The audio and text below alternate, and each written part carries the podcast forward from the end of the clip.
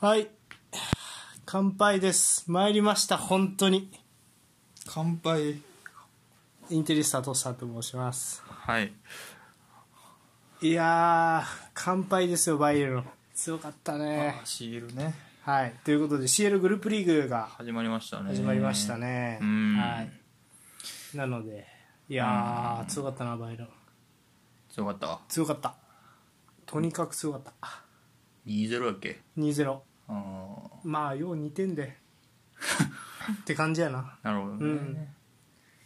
そうかそうでまあ逆に言うと、まあ、チャンスもあったんやけどねうんなかそなうかやっぱよね多分うん決めきれんかったなうんあとはあんまりこう勝つ気もなかったんかなっていう感じもしたなあそもそもうんなぜならなんかな、うんあのなんやろターンオーバーがすごかったよあ結構変えた変えたうんもう一人は出てたなそうだから久々にバレッラが休んだんちゃうかうん、まあ、休ませたまあそうかなう んバレッラはちょっとちゃんと休ませたって感じやったね、うんあとは、なんかあるかな。うーん。で、まあ、やっぱ、ゴセンスとかもちょっと珍しうんい、久々の登場やったなっていう感じしたし。で、まあ、デフライがお休みで、シクロニアル真ん中、で、右にダンブロージオはいはいはいはと、なんか、うん。ちょっとやっぱり、ね、あの今週の後半もやるけど、ミラノダービーがあるからっていうのもあったんかなっていうような人選やったね。いなるほどね、うんまあそうかダービーやったねうん。うんそうかまあ強いかやっぱりバイエルン強いね、あれは。うんさすがやねうん。うんはい、っていう感じですかね、まあ、次の試合にすごいプレッシャーがかかるなっていうようなそうね確かに、うんいやーまあ CL でもやっぱ楽しいですね見ててねまあねやっぱり、うん強豪同士があるとねそうそうそう、ということでまあ、えーとうんその CL もね絡むような、まあ、欧州サッカーですがまずはお便りを紹介してくださいはいえっと質問ははい左利きウインガーで誰が好きですかっはていいう内容だったんですが、2件もらってます、えーまずポテコさん、はいえー、とシンプルにベイルですうんベイ特に思い入れがあるのが2014年のコパデルレイ決勝バルサ戦でタッチラインを大回りしながらバルトラをぶち抜いて決めたゴールは私的にベイルのベストゴールですね、うんえーどういった距離や形式などで計測されたかは定かではありませんが彼が最高時速36.9キロ前後とも言われこれはローリングスタートでの40メートル走ならボルトをもしのぎ、鈍足のゴリラならぶち抜けるスピードだそうですよ鈍足のゴリラ鈍足のゴリラってなんぞ私の遅いゴ リラゴリラって走ったら速いんやなあでも速そうじゃんそのイメージもクマとか超速いってやん灰色グマとかめっちゃ速いみたいな車と同じぐらいのスピード出るのに本気出した、そんな速いんからなうっんて、、いやなんかで見たことあるけどなえサイやったっけなどっちやったっけ、そうかなんかでもあれですねベイルかはボルトより40メートル走なら速いすごいなさすがベイルいうん確かにねベイルはやっぱすごいですね本当うんまあ、確かにこのここでルール決勝は覚えてるなあのぶち抜いたやつ大外からガーンって抜いてやってねあーあ外回ってねーうんいやあれぞベイルやったな確かただあれやなそうねに、うん、いそうやな何やろうね今でも足速いんやろうけどねや速いやろな普通に身体能力系で言ったら、サッカー選手の中でももうトップクラスやろうな、んそうね、難しいねまあ、左利きの左サイドで抱えたウィンガーよねああいやあベあイルなはるほどそうやなスパーズの時は、まあ、真ん中も最後やってたけどうん確かに右やってたねレアル時代はねそれがいまいちはまらなかったなそうね輝き切らんかったロナウドおったから右やってたけどなうん、うん確かに左利きのウィンガーですねはいありがとうございますもう一件、はいこうさん、ありがとうござい Spotify ますの返信でいただいてますね。はいえっ、と、僕はバルサファンなので、ハフィーニャに記憶に残る選手になってほしいですね。最近はレバンドフスキーに合わせるようなクロスがどんどん正確になってきているので、それをとおとりにした中へのカットインなども増えていけば、ハフィーニャのテクニカルなシュートが輝いていってくれるのかなと期待しています。はいありがとうございまありがとうごすざいます。あーラフィーニャね。うん、俺、リーズの時あんま見てなかったから、あれやけど、確かにいいよね、バルサ行ってから。うんうん、途中から出てきて、なんか、うんあの、ソシエダ戦かうんうみたいな。ん途中から出てきてちょっと雰囲気も変えたしうんうんハフィーニャいいよなうんまあ右サイドで輝くインカって感じだなあれうん確かにうんバルセロナとしてはね、まあ、デンベレかラフィーニャかみたいなちょっと違いを見せれるよなタイプ的にデンベルとハフィーニャの時もあるしな両ウィングが、うんデンベル左でうんうんなんでちょっとそこが、まあ、注目ポイントではありますねなんか今後、まあ、バルセロナのキーの一人になれるかどうかみたいなねでこれこのお便りもらってから選手でアントニーの話してこの質問になったけど、うんアントニーもハフィーニャもブラジル代表やでんなああそうやねだから同じようなタイプで2人おるっていううんので、まあ、ワールドカップどっちかが入んのかどっちも入んのかどっちも入らんのか、ああ確かうん、ちょっとでも9月の代表戦で最後やんんワールドカップ前、うんだからそこもどうすんのかなっていうのは一個ワールドカまあ確ップかどにっち呼ばれるかは、に433なんかなどうなんやろトップ下置くか置かんかでだいぶ変わってくるよね変わるかな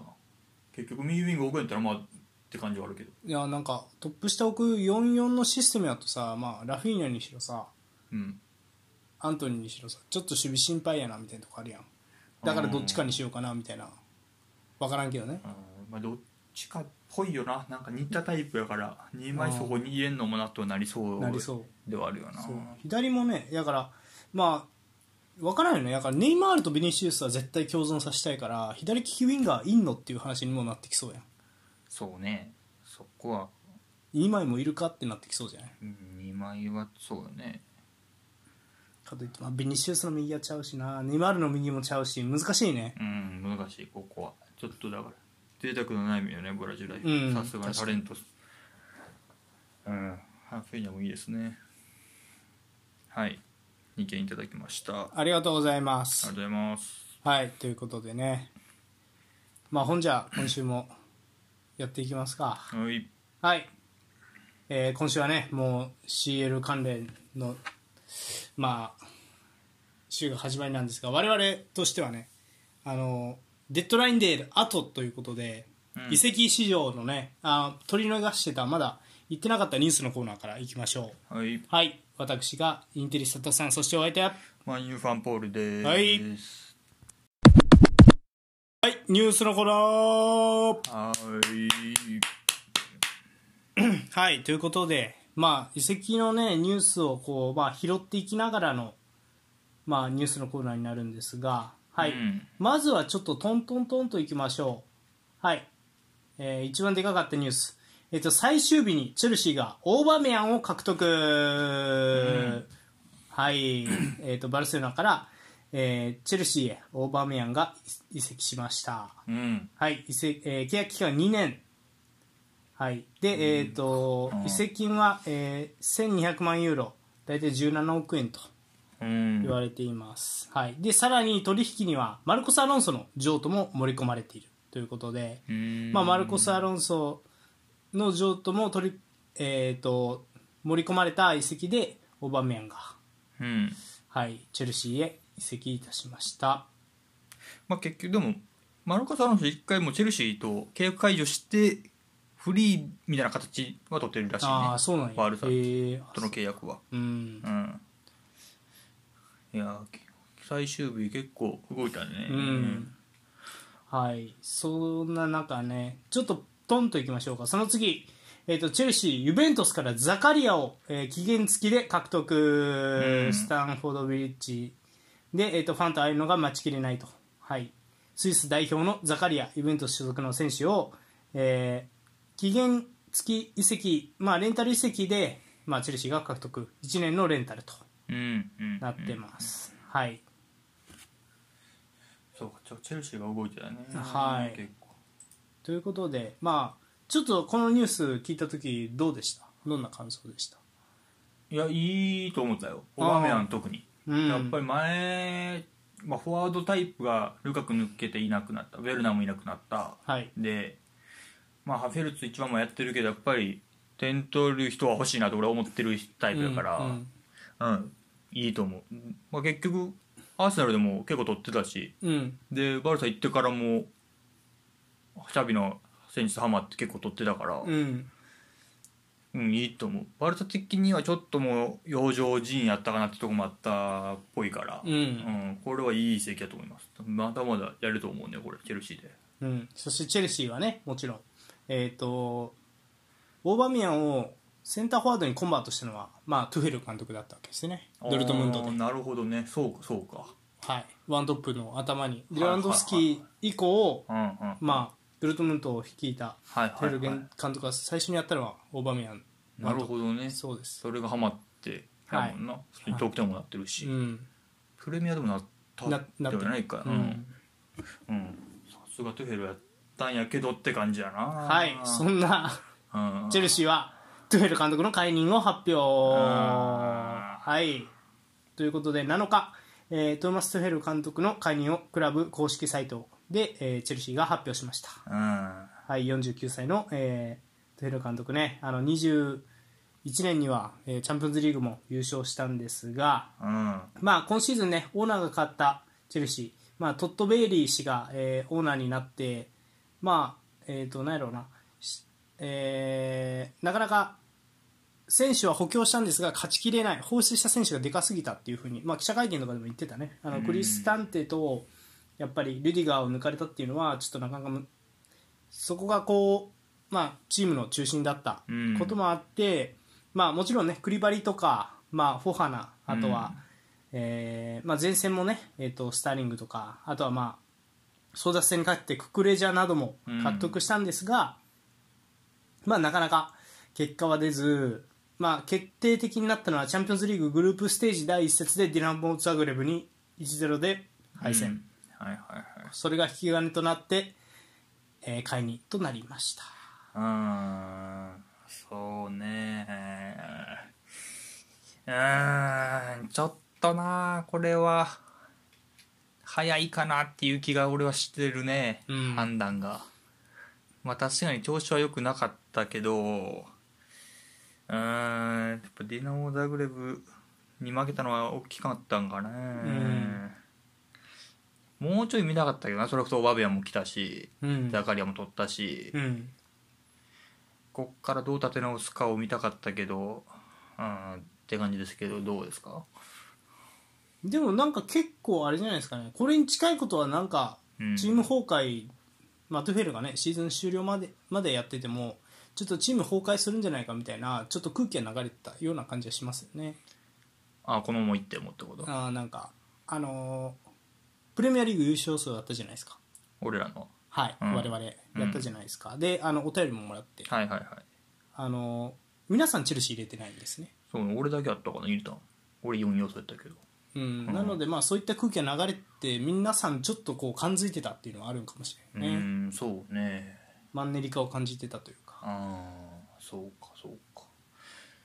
うーん、そうか。うんでトゥヘル監督はね、えー、とパリ・サンジェルマンを、まあ、解任になってその後はまたチェルシーもシーズン途中で、まあ、両方ともねフロントとの衝突があったんじゃないかフロントと揉めたんじゃないかっていう風な形で解任されてるんでね、うーん、そうね。はい、後任には、えーポッター監督ブライトンのうん。が噂されていますもうほぼほぼ決まりぐらいの行動を現時点ではしてるね。うんまあいいんじゃないですかねポッターでねそうねう、ん一旦まあ出世やね、ポッタそうーやがね決まれば、うんポッターと決まれば出世やなブライトンが厳しいね、逆うにんこブこライで抜トかンれる厳しのいは、うん今も今シーズン調子よく来てるのに、うんえーそうね、そうね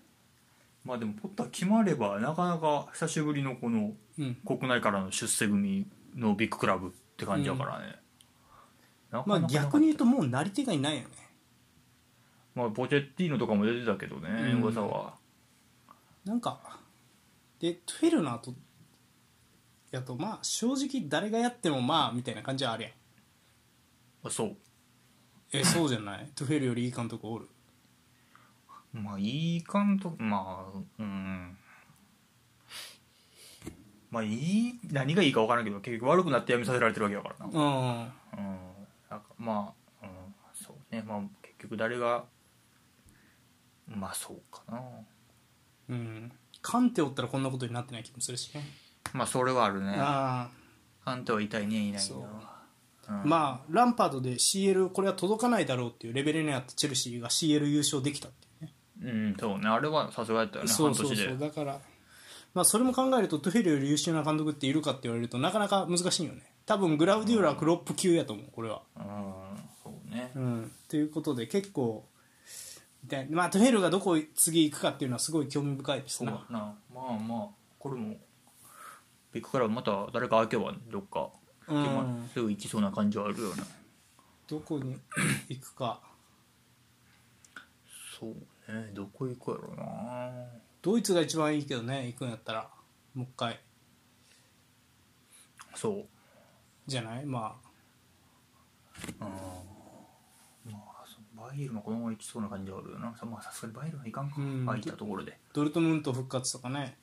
うんあるかもねうんどれでもあんま良くないみたいねそうそうそうそリーグ戦ううん、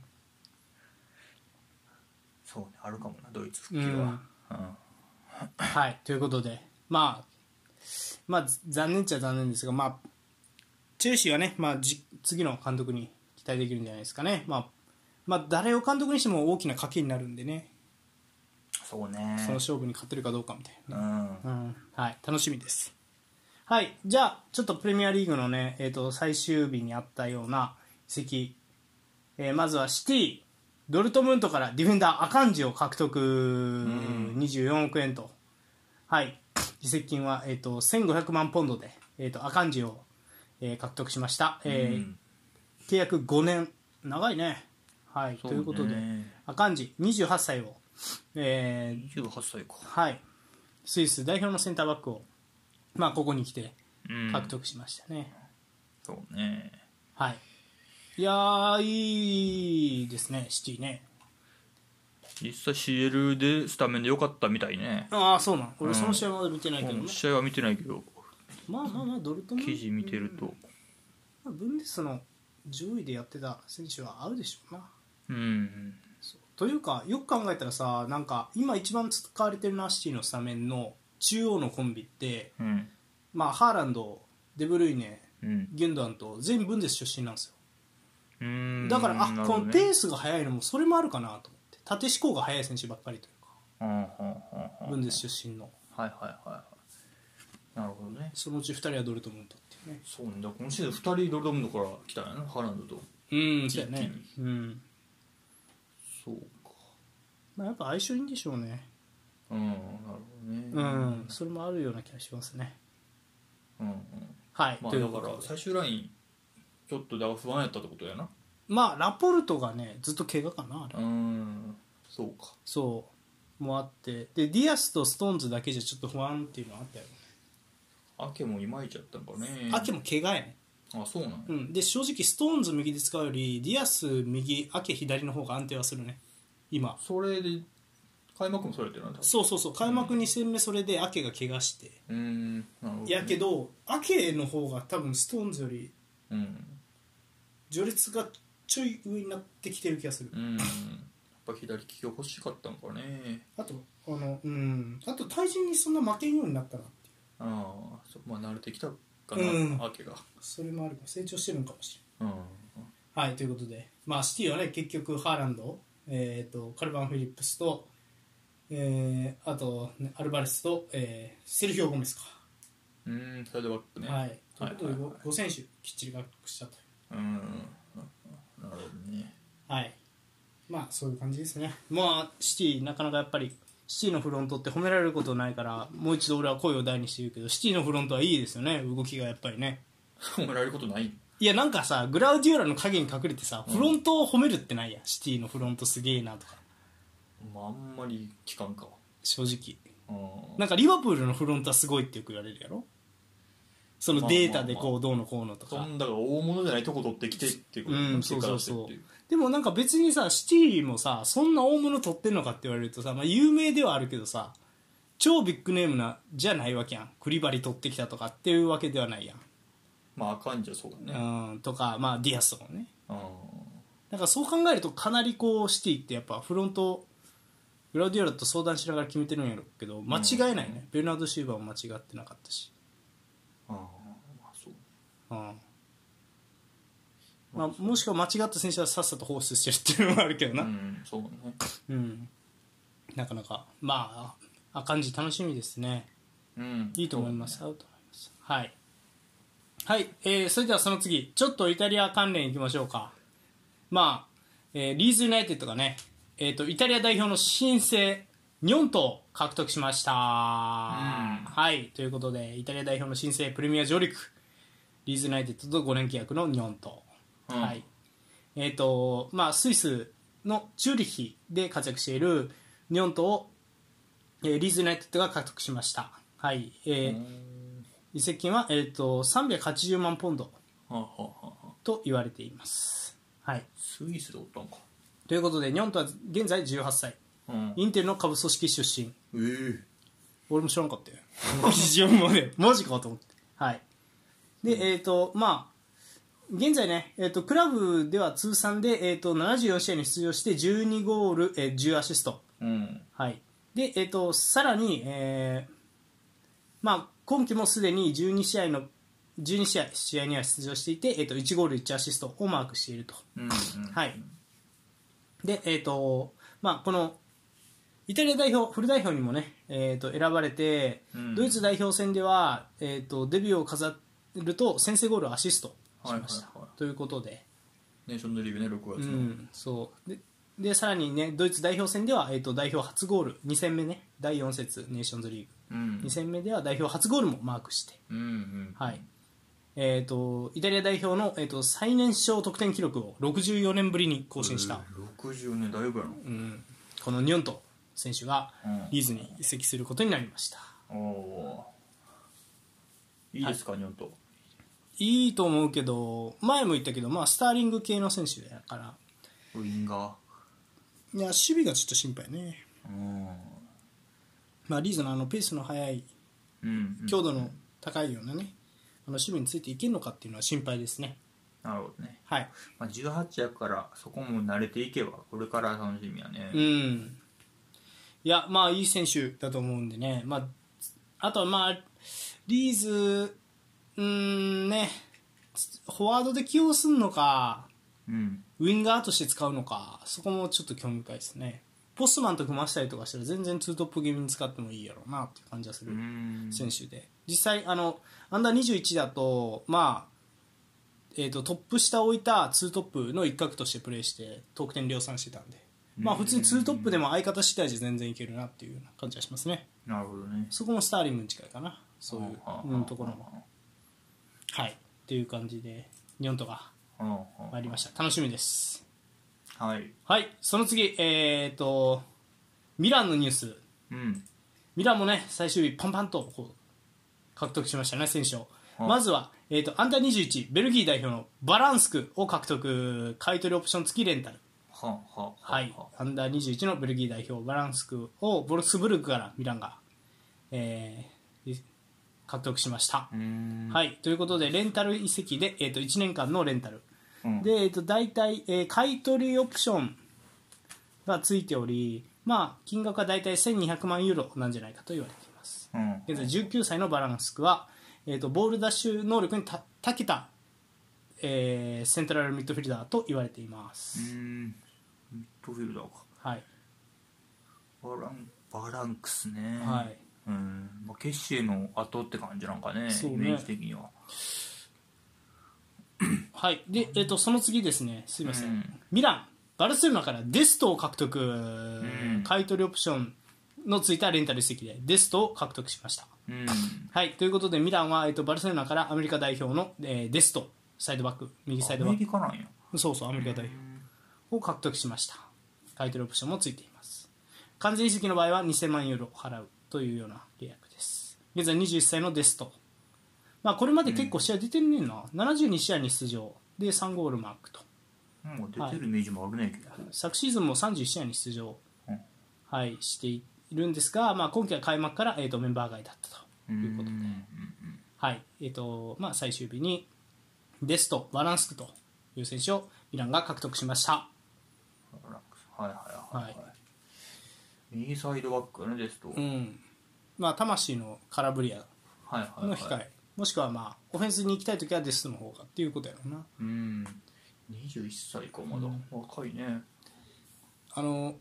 今シーズンね、うんオリギー取ったじゃないですか、はいはいミランはいそれ以外獲得した選手全員21歳以下なんですよそんな若いっけ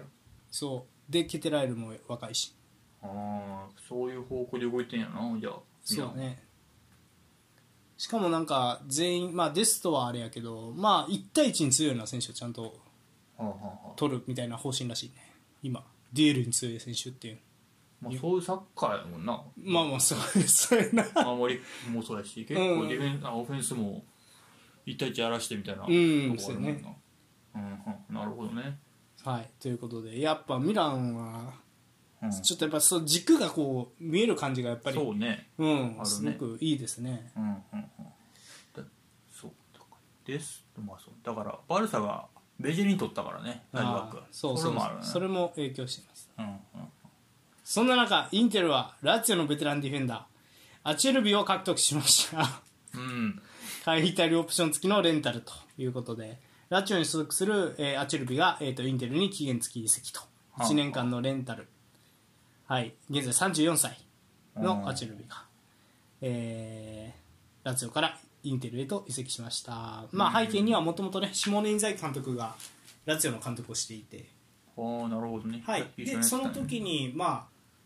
スタメンという、まあ、まあ結構ね、オフェンスの核としてアチェルビ使ってたね、アチェルビうん、 3バックの左で使って、アチェルビがクロス入れるとかもあったからね、うーんなるほはい、今のディマルコみたいどはいはいはいはいな、はい、プレーをさせてたっていうのもあって、まあ、アチェルビがあーインテルに来ました。で、インテルファンはね、あの非難豪語らしいな、ああそういや、ベテランはもうええとか、そういう声が多いらしい。 あ父さん的にはどうなんですかうーん、どうなんやろうね。選手個人うんアチェルビー個人にフューチャーするといいんじゃないですか、まあ、ラツィオ今シーズン CL ないしもしかするとチャンスもあってくるかもしあれない、あうんで、えー、と逆に、まあでえーラツィオがなんで出したかっていうと、ラツィオあの言ってなかったんですけどロマニオーリ取ったんですねミランの左センターバックはいはいはいはいでどうもサッリもそっちの方が気に入ってるらしくてああまあ取ってくるぐらいだからなああそうやっぱそうで足元のうまさで言うとコーツつけがたいんやけどアチェルビーのロはマいニはオーいはいリの、はいまあ若さもあってロマニオーリ使っていくよねっていうのでちょっと押し出されちゃった感じなのうで、ーんアチェルビの左左やね左のセうンんセンターバックやね、なるほどなはいということでまあ確かに34うんか、ちょっとなアチェルビ苦労人でねあの一回なんかえー、何やったっけななんか死にかけたりとかしてるよね眼科な何やったっけなうんはいそうまあそれでも復帰してちゃんとやってんやろそうそうそうでもまあね、まあ、出身はサッソーロですねそういうアチェルビはサッソーロ出世組ですねなのではいということで代表も入ってんかユーロ優勝メンバーなるあメンバーメンバーうんあの控えに入ってましたよほどまあまあ、インテル最終ラインあまあそうかラノキアをモンツァに出したからそれもあるのかインテルとしてはうーん高さのあるねデフライの代わりにちょっと守りてえっていう時とかはいはいはい分はいからんけどまあまあまあまあそう考えるといいよね確かうにんうんまあちょっと人手不足もあったかうん、そうねそうまあまあじゃあ、まあ、レンタルやしいいんじゃっないてでいうとすかこかうんうんはいということでまあまあ楽しみです、八村うんまあ出てくるんであればね守備固めとか守備をしっかり固めてほしい時だと思うんでうんはい、 はい、その一方、先ほども軽く触れましたが、バルセロナ、えーベジェリン獲得を発表、11年ぶりの古巣復帰とうんなりました、えー、と最終日にバルセロナは、えーベジェリンの獲得を発表、えーアーセナルとの契約を解消してフリーでのうん移籍となりました。うんはい、右サイドは、えーバルセロナのカンテラ育ちのうんえーベジェリンは、えー、とアーセナルのアカデミーにえー移籍した後、まあアーセナルうんで、えー、と公式戦239試合にもうん出場したんですが、はいはいまあえー、と序列が低下してね昨シーズンはレアル・ベティスでうんレンタルでプレー、ただ5アシストを記録したとシーズンでうんはいですが、まあ、結局ベティスも買い取らずにアーセナルへと帰還していたんですが、うんまあ、その契約解除の上、えーバルセロナへ移籍となりました今うん27歳と、そうね27かまだまだ今からやなうんまあアーセナルではちょっともうアーセナあアルテタ側使い手タイプではなかったよな今の見てるといや冨安とホワイトを右で使ってるわけだから、うんディフェンスもがっちりできるタイプが欲しかったんかなっていう感じやから、まあこれまあバルサもいりますバルサも右デンベレ離したりラフィーニャ離すから右のサイドバックってそんなにねまあそうねベジェリンの良さが100%出るかってなると厳しいんかもしれんねうんで昨シーズンさバルセロナ見た時さうん結局ダニエル・アーベスえぐいなってなったけどバはいはいダニエル・アーベス完全にあれやったやんアーノルドポジションというか カンセルポジションみたいな感じやったやそんうね内側でもらってるのが多かったね超うまかったやんだかうん、らそれができましたっけみたいなベジェリンまあ、うんまあ確かにねそこが強みの選手ではないないよなよねまあどうかなですとうんデストも出してベジでほんまやななんでデストよう分からんねんやからそうねなどういう考えなんやろうな、うんまあうん、右サイドミキサデイドンベルかフィーニャアラウ多ホ分うんサイドバックバックやとアラウホ組んでベジェリンうん組んでがやっぱり真ん中やらすんかなどうなんやまあ、いやスリーバック考えてるともあんま思えへんよなスリーシャビみたいなウィングバックみたいな感じろうんただでもやっぱオフェンスの時3バックみたいな感じやんどっちかっていうとうんだからそう考えるといやでも分からんなんか終盤とかまあなんやろうな攻撃的なオプションが欲しいなっていう時に置いときたいんかね切り札として、そうねうんそれはあるかもな、でもだとするとかなり贅沢品よねでもまあ、ベンチに置いとく分にはなうんいやなんていうの贅沢品じゃないあおそめっちゃ贅沢やなと思うよなやっぱここっていう時にもし、ね、疲れた時にベジェリンがさうんサイドバックで出てきて、そうねねデンベルと絡もうもんなら面倒くせえなと思うよな、うんということでまあまあまあベジェリンね活躍まあなかなかこのクラスに足の速い選手サイドバックってねちょっそといなかったっすめちゃくちゃ速い速かったねウォーカーみたいに仕上げるかもしれんシあャビが右でねあディフェンスにその箸使ってくれみたーいな、みたいなな確かにありえるかもしれんね、うんまあ、確かにな裏ケアでステイさせて裏ケアさせたらすごそうやね確かにうんなかなか、うんあのスピードに勝てる選手はオ出てフこェないンス選手でも、うんうんはいどう使うか楽しみですね、はいということでベジェリンの活躍に期待しこれマルコス・アロンソも入ってバルセロナにでベジェリンも入ってそうねサイドバックだからわ左は左であればダメなのかねだけか誰やってんやろなんかでも多分あのユースえっ、と若手とかじゃないどうせパンテラウンとか使ってたんじゃんななるほどね、それがダメなのかなうん贅沢やね多いね、うんもう大暴れしとんな移籍市場でうん大暴れしてるもう格好一番暴れてんじゃんこ確かに確かに、はい、楽しみですねうん、うんはい、ということでベジェリンにも期待しましょう。まあ、移籍関連のニュースは以上なんですが、うんうんうんそうといねうことでどうですか移籍市場閉まりましたか。最初ブレンがあったけどザカリアがチェルシー行ったよねうん、はだからゆうべであんまりやなみたいな話をしてたよ先週かいはいはい。で、うん、チェルシー行った方がいいと思うねいけると思うあのタイプうん、あのゆうべのインサイドハーフやらすより うん、チェルシーでまあでもツヘル変わったからな ここそこな。ツヘルのやり方なら多分ジョルジーノの横で合うと思うよね、うん、あのタイプでうん、いやもうこれ分からんなさすがに監督変わってもうたらもう確かフに。ォーメーションごと変わる可能性全然あるしジョルジーニョ厳しそうやね。ああどうすジョるルんだろうジーニョはあの組織を作れるトゥヘルじゃないと輝かんと思う。あーあそこまでガチガチにこう組織をなんていうかな、あそこまで戦術的にできたら別よあのイタリア代表とか、うんまあ、チェルシーぐらい全員守備しますみたいなチームうんを作れるんやったら別やけど、うんポッターさ結構俺の印象なうん結構ディフェンスはミランに近いイメージやね敵陣まあマ一ンつツ構えるープレスみたいな、それでいくとジョルジーニョとかダメやかうんまあそうねあんまりそこはそうやならね剥がされそうなうん感じはするよそうそうでそれにザカリアはまあ合うと思う、うんうんうんまあそうかポッターやとしたらもう3バックでは来るかまあまあまあそこは同じ軸の監督やからいいと思うけどね、うんで、まあ、ポッターもねもちろんいい監督ですからね、うんあのうん、トゥフェルなんで、まあ、まあ不安なのは、まあ、スター選手特にね大場面やな、トゥフェルだから帰ってきたのに 大場面はつそうやらなありそう大場面つらうんそうねまあでもチェルシーもやっぱりタレントはおると思うから使いようによっちゃそうだね全然あると思ううけどな、んあるあるとは思うねトゥヘルでそのマネリカが原因なのやとしたら新しい監督来たらうん、タレント爆発したら上位ありそうやけどうねん、うん、いやーでもちょっとやっぱあのロ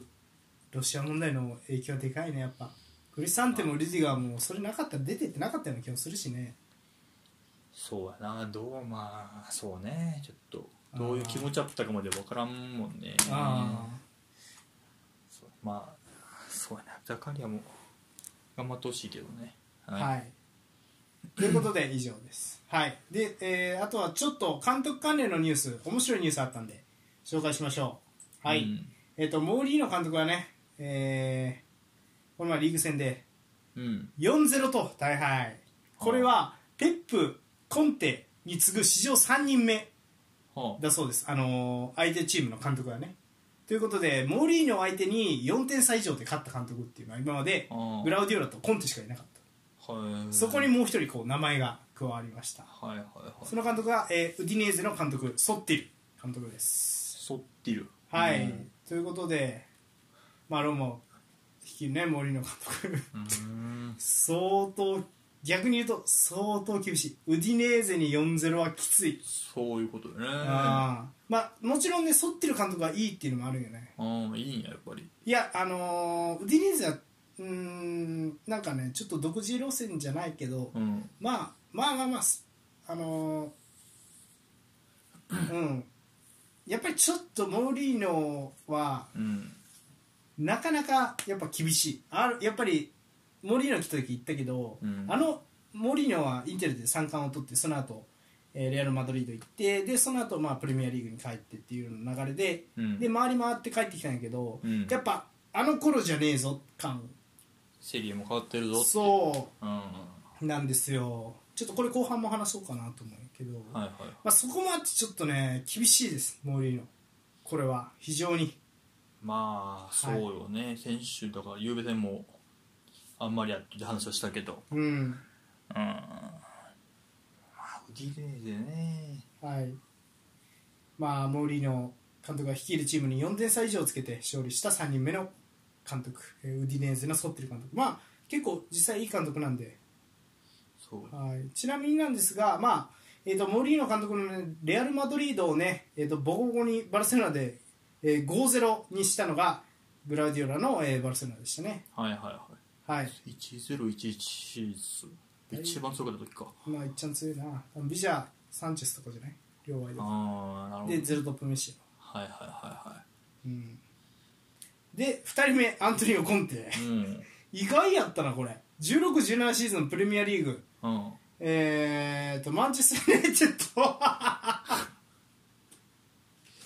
そうやったっけでペドロが先制点を挙げるなどチェルシーが4-0で勝利と4-0かチェルシー1617優勝したシーズンかうんそうじゃないいきなりコンテが来て優勝したああまあそうかあんま記憶になかったけどもうやられてんやなうん16したのか1年目とかじゃないでも無理のこれ多分そうね、うんそんな気がするなうんいや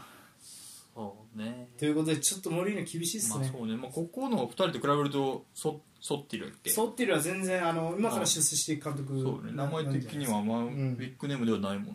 ウディネーゼはねあの難しいんですが去年もねいい時はね良かったんで、うんまあ、今シーズンも面白いかもしれないですねあのウディネーゼの左ウィングバックが今チェルシーが保有権を持ってて、うんチェルシーから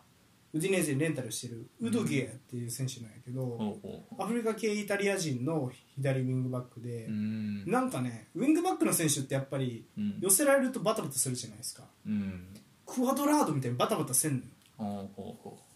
う自信ありうん、スピードに自信あるみたいスピードねうんな。そうということで、まあ、そこもあってね、結構ウディネーゼ、あとはまあペレイラとかね、懐かしい名前の選手いますんで、あと、ペレイラはい、どのペレイラへペレイラ、えっと元あのユベントスにいたペレイラ、えアルゼンチン、あとは、まあ、デウロフェウが爆発してるとか、ああテオロフェウねえのかは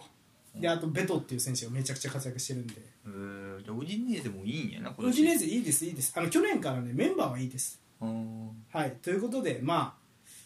まあね、ちょっとモリーナ厳しいっていうニューそスうでねす。ちょっとだから中途半端やったもんな守り方がもううん、いくのかいかんのうかん引くのかでちょっとね、早くも 頑張ってくれ4予想やぞ今年なんで予想したんや 今はいそれでは、えっと、最後にまたちょっとこれ監督関連のニュースなんですがうんライプツヒテデスコ監督を解任うん今季、えー開幕ダッシュに失敗と、うんはい、ということで、えっと、テデスコ監督ライプツヒの監督をの、えー解任を7日ライプツヒが発表しました現在36歳のテデスコ監督うん はい。まあ、えっと、23年までの契約だったんですが、うんはい、ただ、えっと、今シーズン開幕5試合で、えっと、1勝に分け2敗うんで、えーグループステージ第1節シャフタール戦で、えー、1音の大敗を喫したことが引き金になっうんて解任となりました、はいはいははい、ただね、えーすあまあ、テディスコ監督はねあの昨シーズン、えー、とシーズン途中で、えーライプツィヒの監督に代わって、いはいはい20試合で12勝4分け4敗とおー好調だったんですね。そうよねはいよかったよなはいどう、ぞたただ、まあ、その後にね、えー、とちょっと CL でこけそうだというところで解任となりました、うんそんなライプツィ、えー来ましたねライプツィは、えープレッシングマスターことマルコ・ローゼ監督の招聘を発表初陣は、えーフルスドルトムント戦とあーということで、はいえーライプツィヒは、えー、とその次の日8日に、えーマルコ・ローゼ監督の就任を発表2324シーズン終了までの契約と,、来シーズン終了かはいうんということでいやーマルコ・ローゼはねあ地元のライプツィヒ出身なんやね、はうい、んということでまあえー、と昨シーズンねでもう俺たちが見たサッカーの中で一番速いドルトムントを作り上げた監督がこのマルコ・ローゼですね、はいはいはいそうねは早いかったねということでまあまた内側でこううんドイツ人監督がぐるぐる回ってるっていうう、ん状況ですすが、はい。うーん、どうですかテデスコ見たかったですね、一回。早いん、まあ、これも早いんちゃうかなと思ってしまうなあーあんまり俺テデスコもライプツィヒも知らんけどテデスコはどっちかというともナーゲルスマン系のちょっとゆったりしたペースで相手を押し込んでいくタイプだったんですよ。あ買いにすんのが早いってこと俺が言っいやいやいや、そうやねんけど、たうんあの、そもそもあんまり、そのレッドブルグループとは合わないようなタイあーではなるほどねプ。うん。まあそうかライあープレースタイル的にっていう意味で、あの、そんなに早く、あの、プレースタイルは早くないっていう。で、俺もちょっと、もうちょっとテデスコ見たかった。せめてユルフトで取り上げたかった。うん、でもそうねすうん、すぐ職にありつくと思うまけあ、ど、そうねそれもそうやなうん、でマルコ・ローゼですよまあこれは楽しみですね、そうだからタイプ的にはライプツィヒと合合いそうってことよねうんうんいやーでもライブしてなリーグ戦良くないのもあるけどまたダニオルも怪我してるんよ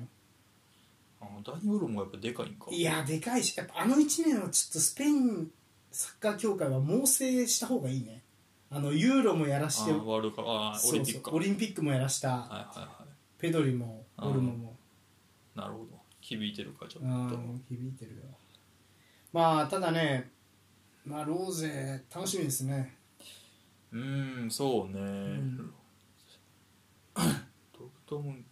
まあそうかまあでもそうテレスコ来た時なんかそんな話したかもなあんまその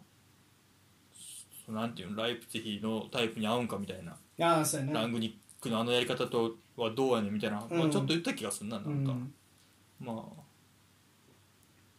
まあでも去年ちょっと結果出てただけにっていう感じもするなやっぱりうんいやーテレスコはプレミアとかでも見たいけどねなあ面白いと思うようんそれこそなブレントフォードとかいいんじゃないですかポッター抜かれたらねブライトンねああごめんブレントねうん、そうねいや来てほしいな、うん、楽しみですそうやなはいということで、今週のニュース以上ですうん早くも監督が動き出してるね早いなドイツ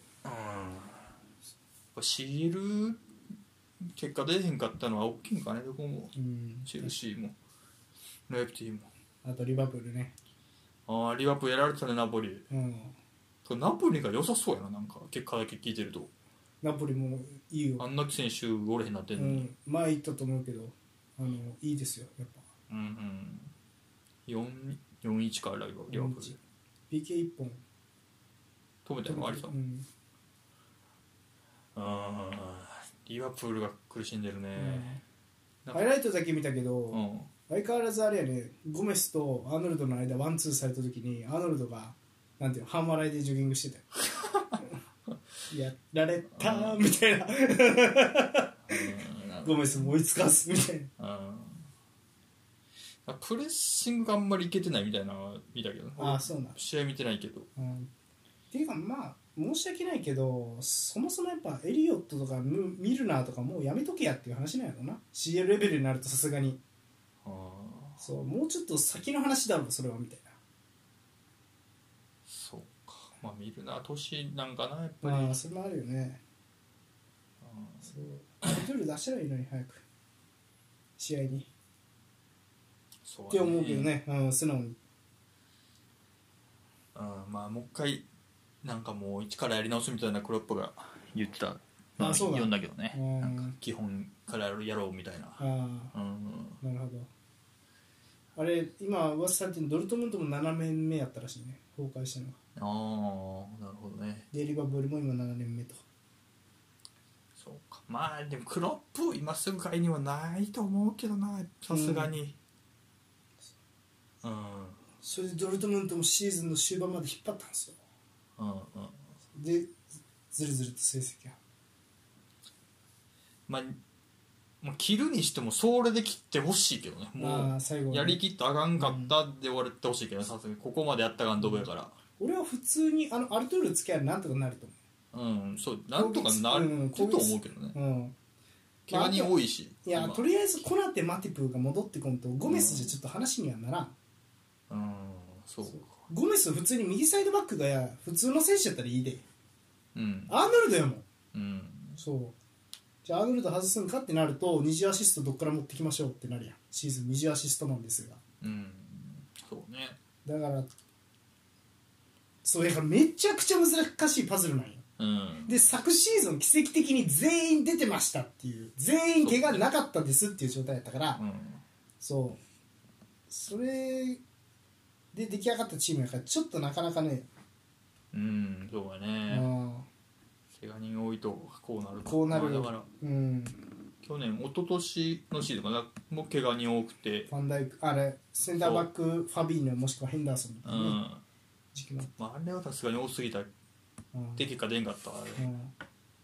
けどやっぱりそうなると厳しいかファンダイクもいまいちっぽいよななんか確かに出てはいるけどっていう PK 与えていうんまいち見えるうんなんか